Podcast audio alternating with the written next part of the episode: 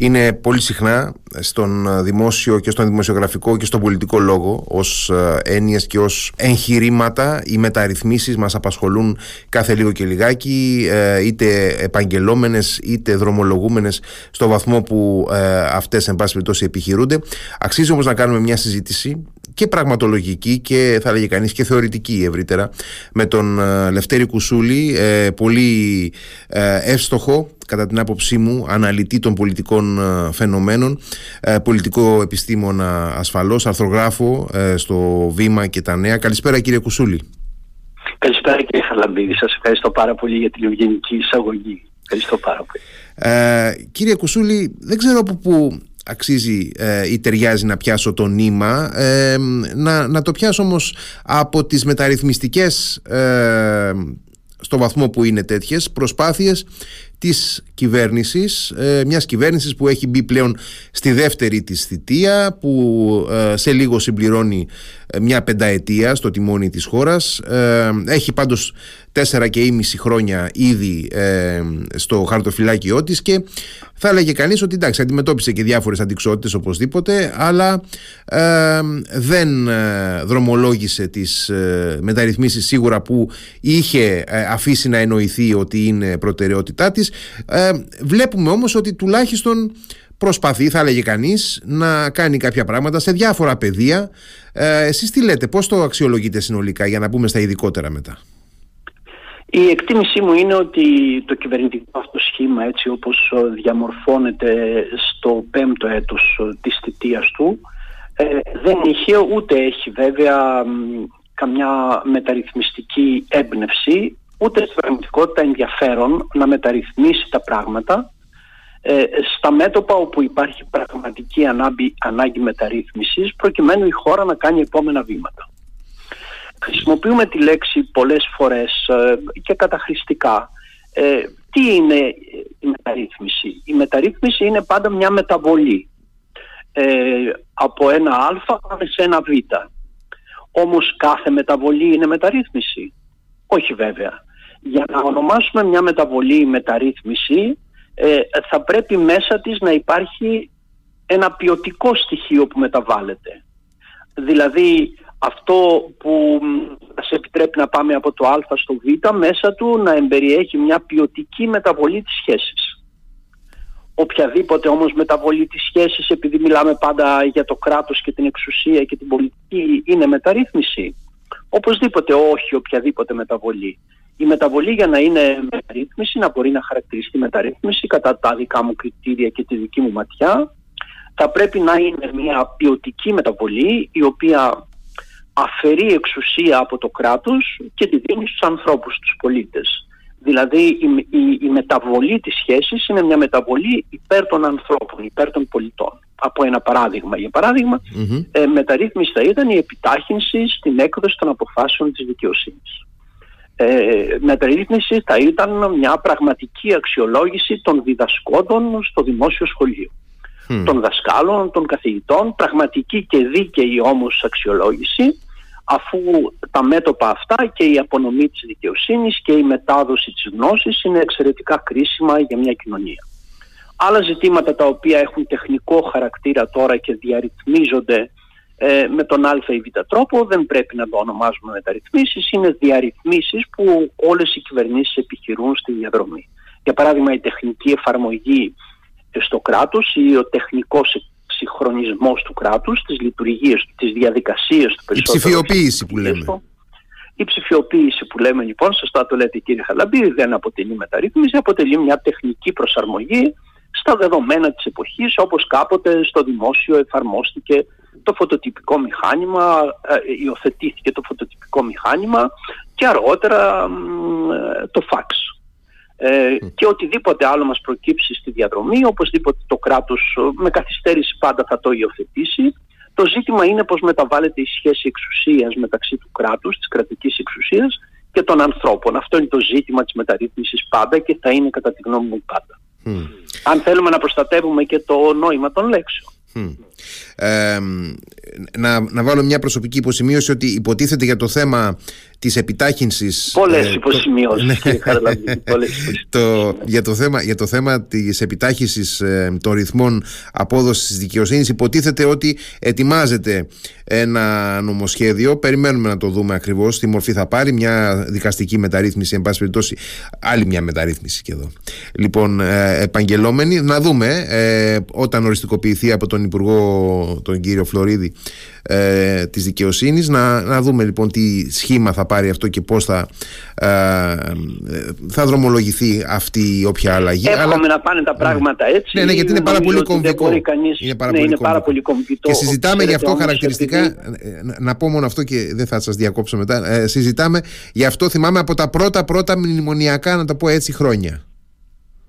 Ναι, συζητάμε πολλές δεκαετίες τώρα για το ζήτημα αυτό και το γεγονός ότι δεν θεραπεύεται ε, προκύπτει, γίνεται ένα ερώτημα. Γιατί δεν θεραπεύεται αυτό το τόσο αυτονόητο, κύριε Χαραλαμπίδη, το έχετε σκεφτεί αυτό; Δηλαδή είναι τόσο αυτονόητο ότι πρέπει οι αποφάσεις σε σχετικό χρόνο δεν μπορεί να γίνονται αυτόματα, να εκδίδονται και ε, αυτή τη στιγμή όπως παρακολουθώ τα πράγματα χρειάζονται 4,5 περίπου και πλέον χρόνια για να εκδοθεί μια απόφαση. Η απάντηση που θα μπορούσε να δώσει ένας έτσι παρατηρητής με τα κριτήρια ενός ανθρώπου που μελετά το φαινόμενο της εξουσίας ε, και της πολιτικής είναι ότι αυτό δεν έχει ενδιαφέρον για το μεγάλο αριθμό. Δηλαδή μπορεί να είναι αντικείμενο χρήσης σε μια προπαγανιστική προσπάθεια που θα υποστήριζε τις μεταρρυθμίσεις αλλά ξέρετε ε, πάντα μια δικαστική απόφαση ε, αναφέρεται σε πολύ μικρό αριθμό ανθρώπων, έτσι δεν είναι; Ναι, αλλά συνολικά όμως είναι πάρα πολύ. Είναι, είναι εκατομμύρια οι Έλληνες που έχουν δικαστικές εμπλοκές και περιμένουν να Ναι, η κάθε περίπτωση όμως, κύριε Χαραλαμπίδη, είναι μια ειδική περίπτωση μια και αφορά ναι. έναν, ε, έναν συγκεκριμένο και περιορισμένο αριθμό συμπολιτών μας. Ε, και αυτό βέβαια θα έπρεπε αντίθετα να επιταχύνει την απονομή γιατί στον βαθμό που δεν ε, επιταχύνεται η απονομή της δικαιοσύνης οι ενδιαφερόμενοι άνθρωποι, οι οποίοι εμπλέκονται, οι οποίοι αναμένουν την απόδοση δικαιοσύνης με τη σημασία των λέξεων, χάνουν το ενδιαφέρον τους προοδευτικά, ξέρετε, όταν η υπόθεσή τους χρονίζει, έτσι δεν ειναι Ε, δηλαδή κουράζονται και οι ίδιοι στο βαθμό που εγκαταλείπουν ακόμη και το δικαίωμά τους να αποδοθεί δικαιοσύνη. Αυτό δεν είναι πάρα πολύ Και γιατί τόσα χρόνια στις δεκαετίες αυτές δεν ασχολήθηκε η πολιτική εξουσία, μιλάμε τώρα σε μια κοινωνία που λειτουργεί τουλάχιστον εξωτερικά Γιατί, γιατί κυριάρχησαν τα κριτήρια του μεγάλου αριθμού. Δηλαδή οτιδήποτε έχει ενδιαφέρον ποιοτικού τύπου, αναφέρεται για παράδειγμα σε έναν άνθρωπο, ε, αυτό εγκαταλείπεται. Και έτσι ο λόγος ε, πάντα επιστρέφει εκεί που ε, οι ενδιαφερόμενοι κατά κάποιο τρόπο είναι μια μεγάλη μάζα. Εγώ δεν χρησιμοποιώ τη λέξη, τη βάζω σε εισαγωγικά για να συνεννοηθούμε. Ένα πλήθος πολύ ε, μεγάλο. Και έχει, και έχει εκλογικό ενδιαφέρον. Ε, από την άλλη ε, θα έλεγε κανείς ότι να, η κυβέρνηση τολμά να κάνει μια αλλαγή και μάλιστα με έναν πλάγιο τρόπο εν πάση περιπτώσει νομοθετικά δηλαδή ενώ ε, προσπαθώντας να υπερκεράσει το συνταγματικό κόλλημα προχωρά, προωθεί την ε, ε, είσοδο εντός εισαγωγικών στην ελληνική κοινωνία των μη κρατικών πανεπιστημίων. Ένα θέμα ταμπού επί δεκαετίες πέρασαν ε, συνταγματικές αναθεωρήσεις και δεν τολμήθηκε να γίνει μόνο ότι υπήρχαν ισχυρά ερίσματα στο, στο πολιτικό σύστημα σχετικά με αυτό. Ε, το κάνει, εν πάση περιπτώσει θα πει κάποιος η κυβέρνηση, το τολμά. Ε, είναι μια ε, καινοτομία, μια ε, τολμηρή ε, αλλαγή στην ανώτατη εκπαίδευση, στο, στο, στο πεδίο αυτό. Ένα. Δεύτερον, θα έλεγε κάποιος επίσης ότι έχουμε άλλη μια τολμηρή αλλαγή που έρχεται με την εξίσωση των κοινωνικών δικαιωμάτων στο γάμο, ε, για τα ομόφυλα ζευγάρια κλπ. Άρα θέλω να πω, μήπως ε, γίνονται προσπάθειες, εν πάση περιπτώσει, ε, έστω και πιο αποσπασματικές από ό,τι θα θέλαμε. Ναι, αυτό που λέτε τώρα ε, κύριε Χαραλαμπίδη έχει μια βάση, ε, επιτρέψτε μου να είμαι πάρα πολύ επιφυλακτικός και ως προς αυτο Ε, το ζήτημα τώρα των πανεπιστημίων, των μη κρατικών και, και μη κερδοσκοπικών πανεπιστημίων, να δούμε καταρχήν πώς θα υλοποιηθεί αυτό. Δηλαδή, ε, αν πράγματι ξένα ιδρύματα με πραγματικό ενδιαφέρον έρθουν εδώ σε μια χώρα μικρή, πολύ περιορισμένη στο αριθμό, να κάνουν επενδύσεις και να διαμορφώσουν μια μονάδα εκπαιδευτική στο επίπεδο που θα έπρεπε. και στο επίπεδο που απαιτεί η εποχή όχι μόνο που απαιτεί η εντύπωση για να διαμορφωθεί κάτι το οποίο θα μπορούσε να υποστηρίξει μια κυβέρνηση ότι τα εγκατέστησε στη χώρα. Ε, το βλέπουμε με πολύ μεγάλη επιφύλαξη πώς θα βρεθούν καθηγητές, ποιοι καθηγητές, με ποια κριτήρια θα προσέρχονται οι φοιτητές, το περιεχόμενο των σπουδών. Ε, Τέλος πάντων είναι μια ενδιαφέρουσα Ε, να δούμε πώς θα εξελιχθεί. Το ζήτημα τώρα του γάμου των ομόφυλων ζευγαριών οπωσδήποτε είναι μια εξέλιξη θετική, καμία αμφισβήτηση πάνω σε αυτό. Ε, μεταρρύθμιση εγώ προσωπικά δεν θα, την, δεν θα χρησιμοποιήσω τη λέξη γιατί επιμένω ότι πρέπει να σεβόμαστε τις λεξεις Είναι μια απόφαση η οποία έχει ενδιαφέρον για το συγκεκριμένο αριθμό των συμπολιτών μας και έπρεπε η χώρα να το έχει αντιμετωπίσει αυτό το ζήτημα χωρίς καμία Δεν μπορεί όμως να εμφανίζεται ως επαναστατική πράξη. Συνεπώς, ε, σχεδόν επαναστατική πράξη. Συνεπώς ε, είναι υπερβολή θα λέγαμε ε, να, να αποδώσουμε, να αναγνωρίσουμε έναν χαρακτήρα μεταρρυθμιστικό σε αυτή την κυβέρνηση. Ναι, εγώ με μεγάλη δυσκολία θα έλεγα ότι η κυβέρνηση ναι. αυτή είναι μεταρρυθμιστική. Επαναλαμβάνω πάλι αν θέλουμε να σεβόμαστε τις λέξεις. Ε, να σας πω ένα Ε, υπάρχουν ζητήματα τα οποία γίνονται αν μια κυβέρνηση ήταν μεταρρυθμιστική δεν θα χρησιμοποιούσε τα ζητήματα υπέρ του εαυτού της. Απλώς θα ε, προσπαθούσε να τα επιλύσει. Ένα παράδειγμα το οποίο πρέπει να διδάσκεται εγώ αν δίδασκα κάποια εποχή όταν ήμουν νέος, δεν ξέρω αν το ξέρετε κύριε ναι, ναι, το γνωρίζω. μέχρι 34 δίδασκα ε, θα το είχα πάντα ως παράδειγμα για το πώς η εξουσία ε, αντί να προσπαθεί να επιλύσει τα προβλήματα, χρησιμοποιεί τα προβλήματα, κάνει χρήση των προβλημάτων. Αναφέρομαι στην πανεπιστημιακή αστυνομία. Ε, η πανεπιστημιακή αστυνομία λοιπόν πρέπει να διδάσκεται ως απόφαση και εξέλιξη της απόφασης και υλοποίηση της απόφασης για κάτι που η εξουσία γνωρίζει από την αρχή ότι δεν μπορεί να υλοποιηθεί και παρά τα με πάρα πολύ θόρυβο το υποστηρίζει. Μα για ποιο λόγο ε, όμως τελικά, εγώ ε, δεν έχω καταλάβει, γιατί, ε, επειδή να αναφέρετε πω, τώρα... Πω, υπάρχει απάντηση κύριε Χαρλαβή, τα έχει μελετήσει θεωρία όλα, μου επιτρέπετε. μου επιτρέπετε. Κερδίζει χρόνο. Κερδίζει χρόνο.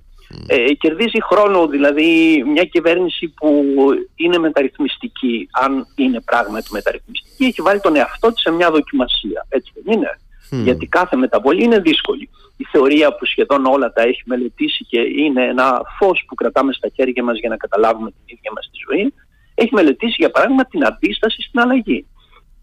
Σε όλες τις αλλαγές ε, στην ανθρώπινη διαδρομή υπάρχει μια αντίσταση, υπάρχει μια δυσκολία δηλαδή μετάβασης από μια κατάσταση Α σε μια κατάσταση Β. Ε, είναι αναγκαίος ο χρόνος, μια ορίμανση, μια αποδοχή των ανθρώπων. Ε, αυτό όμως εφόσον γίνεται μια δοκιμασία για την ίδια την εξουσία και για τις ίδιες τις κυβερνήσεις που το επιχειρούν. Όταν κάποιος τώρα κάνει χρήση των προβλημάτων, ε, τι κάνει στην πραγματικότητα, αξιοποιεί το χρόνο υπέρ του εαυτού του δηλαδή κλέβει χρόνο από την κοινωνία υπέρ του εαυτού του. Όταν λοιπόν λέει ότι θα επιλύσω ένα ζήτημα, μάλιστα το ανυψώνει στη δημόσια συζήτηση με τρόπο θορυβόδη και προοδευτικά το εγκαταλείπει, ε, το κάνει ακριβώς γιατί κέρδισε τον ενδιάμεσο χρόνο και υποστήριξε ότι κάτι κάνει ε, μεταρρυθμιστικό θα έλεγε κάποιος από την πλευρά της κυβέρνησης, ενώ στην πραγματικότητα είναι ένα τέχνασμα ώστε ο χρόνος να περνάει στην πραγματικότητα κίνδυνα γιατί δεν επρόκειτο να προκύψει καμία σύγκρουση στο πεδίο της εφαρμογής αφού το σχέδιο ήταν η πανεπιστημιακή αστυνομία στην ε, προοπτική να εγκαταλειφθεί. Το πράγμα το οποίο έγινε. Ε, έχω πάντοτε διατηρώ μια απορία μεταξύ μας τώρα. Τι γίνονται αυτοί οι άνθρωποι οι οποίοι προσελήφθησαν ως ε, προσωπικό; Έχουν, έχουν, έχουν προσληφθεί άνθρωποι κανονικά. Ναι, ναι, ναι, υπάρχουν σε διάφορες ε, σε διάφορες υπηρεσίες. Ναι. Ε, δεν φταίνε οι άνθρωποι. Όχι, δεν προ Θεού δεν Οι πολίτε μας προσελήφθη. Έχουν όμως διασπαρεί σε διάφορες ναι, ναι. Ε, φαντάζομαι ναι, κάπου θα. Ε, υπάρχουν πολλά γραφεία για να ε, μπουν, εν πάση περιπτώσει, γιατί δεν έχουν και, ανάλυ...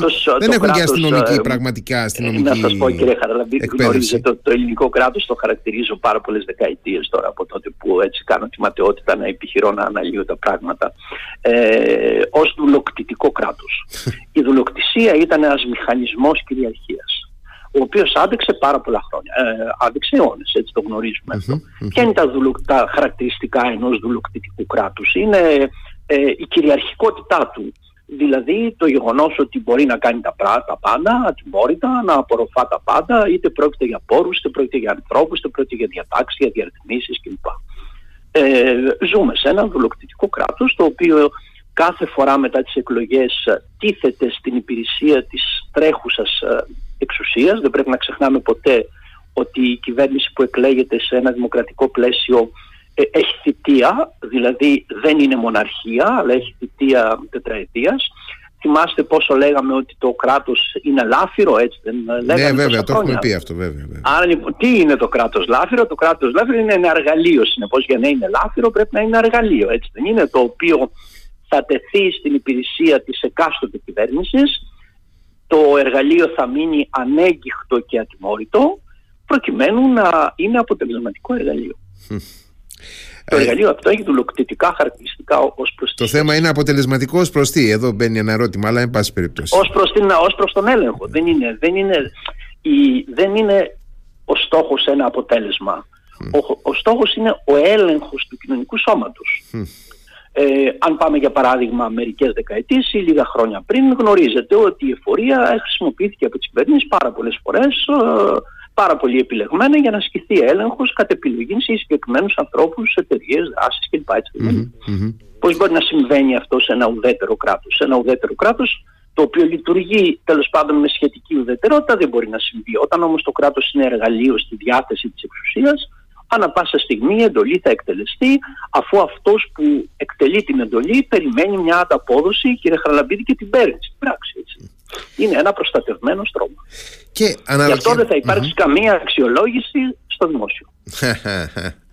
Πόσα χρόνια συζητάμε για αυτή την αξιολόγηση. Για να πάμε στη μεταρρύθμιση πάλι. Ναι, ναι, ναι, ναι, ναι.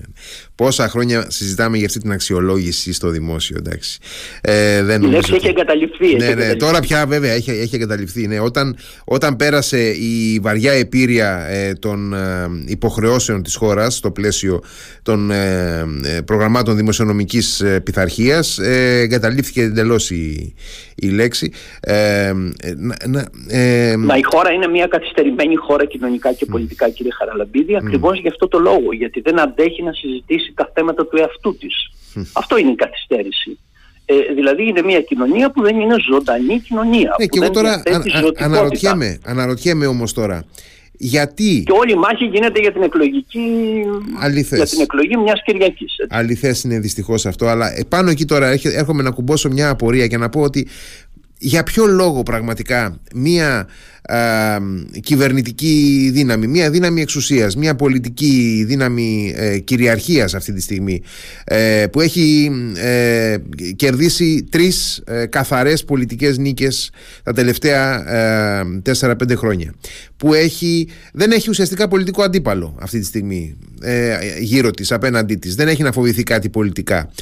Δεν έχει θεωρητικά δεν έχει ιδεολογικούς περιορισμούς ως προς τις μεταρρυθμίσεις ε, μια ιδανική συνθήκη Ναι, μια ιδανική συνθήκη θα έλεγε κανείς. Είναι ένα δώρο, θα λέγαμε, ναι, κύριε Χαραλαπίδη. Ένας θεωρητικά, ένας θεωρητικά ε, πολύ σύγχρονος ε, ε, πολιτικός ως πρωθυπουργός της χώρας, με μεταρρυθμιστική διάσταση, ε, διάθεση συγγνώμη, προσωπικά, ε, θεωρητικά πάντα όλα αυτά. Θα έλεγε κανείς ότι τώρα θα έπρεπε να τρέχουν οι μεταρρυθμιστικοί ρυθμοί ε, πάρα πολύ γρήγορα. Δεν έχει αντίπαλο η κυβέρνηση. Δεν έχει ούτε καν οι κοινωνικές αντιδράσεις βλέπουμε να είναι σοβαρές σε οτιδήποτε ε, επιχειρείτε; Πώς θα βρούμε την απάντηση στην απορία σας; Πρέπει να θέσουμε μια νέα ερώτηση. Ε, η νέα ερώτηση που πρέπει να θέσουμε, συγγνώμη σας διάκοψα. Όχι καθόλου, καθόλου. Ναι. Όχι, όχι καθόλου. Ε, πρέπει να θέσουμε μια νέα ερώτηση. Η νέα ερώτηση που θα μας οδηγήσει πιο κοντά στην απάντηση στην απορία σας, της απορίας σας, είναι η εξής ερώτηση. Ποια είναι η φύση αυτής της εξουσίας; Δηλαδή, ποια είναι τα χαρακτηριστικά του πυρήνας; της. Και η απάντηση είναι ότι τα χαρακτηριστικά του πυρήνα αυτής της εξουσίας είναι φεουδαρχικά χαρακτηριστικά. Δηλαδή δεν είναι δημοκρατικά χαρακτηριστικά. Είναι χαρακτηριστικά που έχουν στοιχεία σταθερότητας, διάρκειας, μοναρχικά χαρακτηριστικά θα μπορούσα να πω. Αυτό συνδέεται με τη συνολική λειτουργία του λεγόμενου πολιτικού συστήματος και με αυτό που προηγουμένως ανέφερα την κοινωνική και πολιτική καθυστέρηση της ελληνικής κοινωνίας, συνδέεται δηλαδή με τη συνείδηση των ανθρώπων, με το βαθμό συνειδητοποίησης των ανθρώπων, κατά πόσο οι άνθρωποι συνδέονται με την πραγματική τους ζωή, είναι έτοιμοι να αμφισβητήσουν προκειμένου να πάνε πιο πέρα και αν το κάνουμε λίγο θεωρητικό πόσο είναι περιορισμένο το αρχαίγωνο στοιχείο του Θεούς απέναντι στην εξουσία. Ε, στο βαθμό που μια καθυστερημένη κοινωνία δεν συζητάει τα του εαυτού της, δεν αμφισβητεί ε, τη θέση και τις σχέσεις μέσα στην οποία, στις οποίες βρίσκεται και ζει, στην πραγματικότητα δεν έχει το θάρρος να αμφισβητήσει την ίδια την εξουσία. Και βλέπει την εξουσία με κριτήρια αρχαίγων δέους, δηλαδή κατά κάποιο τρόπο με τρόμο θρησκευτικού τύπου. Γι' αυτό και η χώρα, στη χώρα η εξουσία είναι κληρονομική, κύριε Χαραλαμπίδη. Ε, έχετε καμιά ελπίδα να γινόσαστε πρωθυπουργός ως Χαραλαμπίδης ή ως Κουσούλης ή ως κάτι άλλο, κύριε Χαραλαμπίδη; Η αλήθεια είναι όχι, έχω αποβάλει από πολύ νωρίς αυτή την Δεν θα μπορούσατε κύριε Χαραλαμπίδη να σας πω όσο και αν είσαστε ιδιαίτερος και λαμπρός και ξεχωριστός και χαρισματικός. Ε, θα έλεγε κανείς όμως ότι. Θα έλεγε κανείς ότι να, ας πούμε. Ε, ε, εγένετο πρωθυπουργός ένας Αλέξης Τσίπρας, ο οποίος δεν ήταν. Απολύτως. Θα το προσέθετα ναι, τώρα μόλις ναι, σε ναι. μια διαδικασία εξαίρεσης, επιτρέψτε μου να πω, αν παρατηρήσουμε από μακριά τη χώρα. Ε, και που στην πραγματικότητα μέσα σε ένα πλαίσιο ο ίδιος δεν μπόρεσε να το διαχειριστεί ώστε αυτό να έχει διάρκεια. Ε, και δεν έχει σχέση μόνο με τον εαυτό του αλλά μέσα και στη συνθήκη μέσα στην οποία ζει και με τους ανθρώπους στους οποίους απευθύνεται. Άρα αυτή η διαλεκτική σχέση είναι μια διαλεκτική σχέση που φαίνεται αυτή τη στιγμή ιτημένη ε, γιατί το στοιχείο του δέους και της κληρονομικότητας και της ισχύως του πλούτου και της εξουσίας που έρχεται από τον μακρύ χρόνο θα είναι πάντα πιο ισχυρή από τον πιο χαρισματικό άνθρωπο.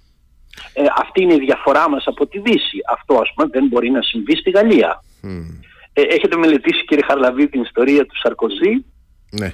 Ε, ο Σαρκοζή είναι μια περίπτωση, πρέπει να μελετηθεί και να μελετιέται και να διδάσκεται. Ο Σαρκοζή είναι ένας μετανάστης στην πραγματικότητα στη Γαλλία. Ναι, βέβαια. Ε, είναι ένας άνθρωπος ο οποίος εργάζεται, ήταν υπεύθυνος τύπου σε ένα κόμμα εκεί στην ε, Rassemblement République. Τέλος πάντων, ένα δεξιό κόμμα, συντηρητικό κόμμα ε, ο οποίος έγινε πρόεδρος της Γαλλίας σχεδόν μόνος του εκφράζοντας μια πολιτική τάση το δεν μπορούσε ποτέ να γίνει σε μια χώρα όπως η Ελλάδα.